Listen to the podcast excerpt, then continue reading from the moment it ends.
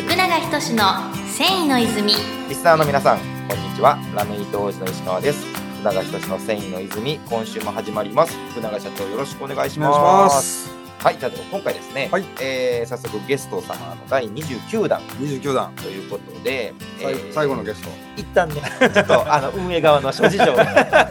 で、ちょっとゲスト企画はね、一旦ちょっとここで区切りをつけるんですけど、はいまあ、その、まあ、最後に、最後に、き記ふさわ念すべき。しい、はい、もう最後にほんまにふさわしいゲストに来ていただきました。えー早速お呼びします、はい。えー高田織物株式会社の高田社長にお越しいただいております、えー高田社長よろしくお願いします。す。それこそよろしくお願いいたします。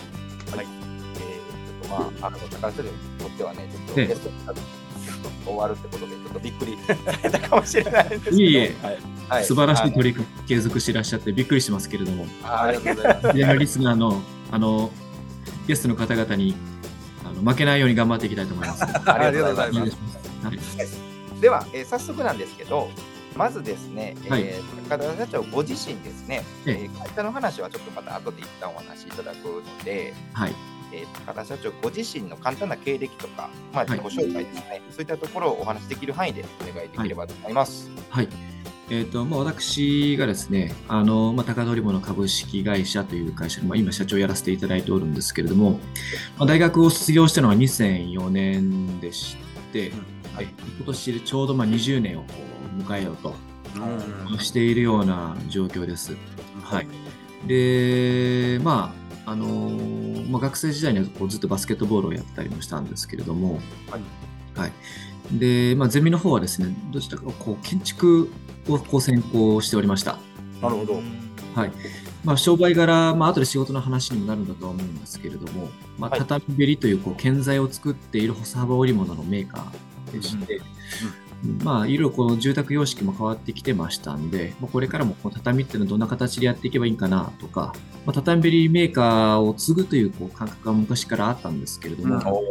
うんまあ、果たしてまあどういう時代にこれからこう建築業界、まあ、なっていくんかなとかね、まあ、そういったことをこう考えながら学生時代は過ごしておりまして。なるほど。まあ、それで建築の方のゼミをっていう感じですか？そうですね、まあ、先輩も後輩もそうですけれども、やっぱりそういったゼミに入っている方々っていうのは、まあ、あの工務店さんになられる方だったりとか、まあ設計事務所にこう自分で起こす方だったりとか、まあ、そういう方々が多くいらっしゃったので、まあ、常にこの畳っていうのはこう、まあ、こう伝統的なものですので、まあ、どの世代を切り取ってもみんな畳っていうのは知ってるんだろうとは思うんですけれども、ただまあそのじゃあ畳に対して詳しいかっていうとやっぱりそのフローリングの間がどんどん増えてきたりもしどちらかというとこう和から洋にこう移ろい変わっていってるような産業でもありましたので、はい僕たちのような世代の人間がそういったことに対して全く関心がないっていうふうなことは、まあ、良くないんじゃないかな、まあ、商売的にはですね、思うところもありましたんで、なるほど、なるほど。えいろいろ発信できたらなということでやっておりました。うん。えっと、バスケットボール、ずっはいと。そ。それは、えっと、もう中学とかから。そうなんです。はい。中学校の時もずっとバスケ部でして、はい高校の時はですね、ちょっとまあ進学を睨んでたっていうところもあったんで、ひとまずまあ、学業の方をまあどちらかというと専念しておりまして、で、まあ、大学に入ってからですね、うんまあ、いろんな選択肢はあったんですけれども、まあ、やっぱりバスケット好きだったんで、なるほど、なるほど。うんということで続けてました。ちなみに大学は普通のいわゆる四大ですか？そうですね。あの、慶応大学の環境情報学部というところを卒業いたしましてはい。まあ、環境情報のその環境とは何かというと、まあ、住環境とか、まあ、都市環境ということでですね、まあ、そうい学部でを学ばせてもらっておりました。素晴らしいですね。とんでもありません。もうでもそれはやっぱりこう、その先ほどもおっしゃられたみたいに、やっぱりこう、えーお父様の会社を、あの、継ぐという前提でもう、そうですね。それはどれぐらいからこう、もう意識されておられたんですか？実はまあ大学入るときから、まあ、そういった意識はしていたんですけれども、はい。だんだんこう3年生、4年生になっていって、こうみんながこう就職活動をし始めてくるとですね、なんか自分の人生果たしてこれでいいのかなっていうふうに思うこともあったりもして、はいで一応ね、就職活動をこうやってたんですけれども、えあのある日突然下宿先に親父が現れまして、もしかして会社継がないっていうわけじゃないだろうなっていうふうなことで、なんか就職活動してるってなんかお母さんから聞いたぞみたいな。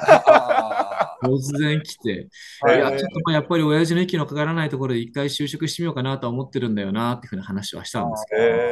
ど、はい、ただまあいろいろとこう、まあ話をこう、聞かされまして、うん。うん。まあいずれこう辞めるって分かってる会社でこうモチベーションが上がるかどうかは分かんないけれども、まあこういった業界も、あの、いろいろこう過渡期であって面白いから、若い世代も増えてきたし、まあ一緒に帰ってきて仕事やったらどうだみたいな感じで初めて仕事のことについて親父の方から言われたっていうこともあってですね。ーまあ、それを押しまのけてでもやりたい何かがあったかっていうと、そういうわけでもなかったんで、まあ、やっぱり最初の志に、まあ、こう、何かこう、反発するわけでもなく、もう素直に、じゃあ、やっぱりちょっと信じたところでやってみようかなっていうふうなことでですね、うん。へーしてすぐに、はい、会社の方に入りました。すごい。えっと、学生時代なんか、こう、アルバイトとかもええ、しておりました。どん,、はいどんなバイトされてたんですか？僕はね、引っ越しのバイトやってました。ほう、はい。某引っ越しセンターですね。体力系ですね。そうなんですよ。はい。うんまあ結構これはこれで、確かにね、体力的には結構ね、あの、きつかったですよね。あの、でもまあ結構やりがいもあったというか、えー。はい。あの、まあ体力に自信がある方だったんで、はいはい同じような日に同じようにバイトに入った子がいて、で、終わってみてどうだったって言ったら、もうなんか結構ヘトヘトで、なんか次の時にも、なんか鉢合わせになった時にはこう、最初は一軒一軒別々のところに行ったんですけど、最後大きいところに合流した時に、もうその子はもうトラックの中でくたばってまして、もうあいつは使い物にならねえなとかって言われてたりもしましたけれども、なんか私はそれはそれでなんかこう結構楽しくやらせてもらいました。はい。じゃあ、えーまあ、今でももう引っ越しさせたら、業界トップぐらいの感じですかね。いや、まあ、体の使い方とか、壁にぶつけないように運ぶとか、養生のやり方とか、うん、あとはやっぱりその、いろんな家の間取りを見れたっていうのは結構面白かったかもしれないですね。あはい。あなるほど。こういう皆さんやっぱり実際こういった生活してらっしゃるんだなとか、うん。はい。はまあ、畳がどういうふうに使われてるかってももちろん気になって見てもましましたし、あー、なるほど。はい。はえーこれ、あの、アンケートで、ちょっとこの先、また、あの、お伺いする部分はあるんですけども、ええ。あのはい。特技として整理整頓っていうふうにこう おっしゃられててあの、はいそういう意味ではこうあのそのいわゆる引っ越し業務においても、かなりその特技はこう使われたんじゃないかなという。なるほどですね。いや、まあそういうなんかこう、几帳面な部分っていうんですかね。はいはい。はい。あるかもしれないですけど、ただ結構やっぱスピード求められたりとかするんで、あとは自分のペースで物事は進まないので、そ うここはね、やっぱりこう一緒にやられるチームの方々と一緒にやることが多かったのでね、うんなるほどはい。そうでしたか。い。なるほで、えーえー大学卒業されて、もうそのまま高田織門さんに入られたと。はい。なるほどど。ちなみにその入られた時一番最初のその業界というんですか、はい。その今までこう、えー、と会会社を何か手伝われたとかっていうことはなく、あ、ありました、ありました。そうなんですか。はい。あの、やっぱりこう夏休みとか、うんあの、ちょっとこう長期帰省するときとかはですね、あまあ何もすることなくずっと逃げるんじゃなくて、まあちょっとこう会社のことも見てみようかなってことでーね、うんあの、入って、まあ、工場の中で実際に折ったりとか、まあ、うん力仕事やったりとか、まあ、あの、その他、あの、なんて言うんでしょう。まあ、いろいろ出荷のこともやらせていただいたりとかもしてですね、あ、もうこんな感じで実際のところやってるんだなっていうふうに、まあ、小さい頃から工場がまあすぐ自宅の近くにありましたので。あの、お勤めいただいている方々も、私が小さい頃から知ってる方々もたくさんいらっしゃったんで、うんはい。まあ、いよいよだね、なんていうふうなこともね、へえ。なるほど。はい、期待をかけていただいている方々もいらっしゃったんで、楽しかったですよね。はい。じゃあまあ、その、もうスムーズに会社にじゃあもうこう入ってこられてみたいな感じなんですね。そうですね。はい。うん。はじめましてみたいな社員さんももちろんいらっしゃいましたけれども、はいはいはい。まあ、なかなかやっぱりこう同族会社の中で社員が30人ぐらいいる会社でもありましたんで、うん、まあ、まあ、色目で見られないようにっていうところとかね、自分自身もやっぱりこう、なんでしょう、まあ、襟を正して、まあ、一からやっぱりこうやらせていただこう。というつもりでですね、はい、入社いたしましたです。はい。時間ですね。そうですね。ちょうどいいお時間になってきましたので、